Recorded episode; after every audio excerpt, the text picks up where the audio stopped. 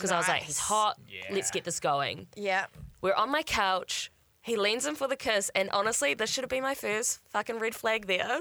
Because I don't know if you've ever watched Sex and the City, but there's this episode where Charlotte gets her face mauled by a guy. And when I say that, I mean like he just gets his tongue and just like goes all over her oh, face. Oh no! Oh Yeah. my god! And I've got quite a girthy head. Like my head's quite big. But this guy took his tongue all over my head, my Oh. nose, everything, and like kind of nibbled on the air a bit.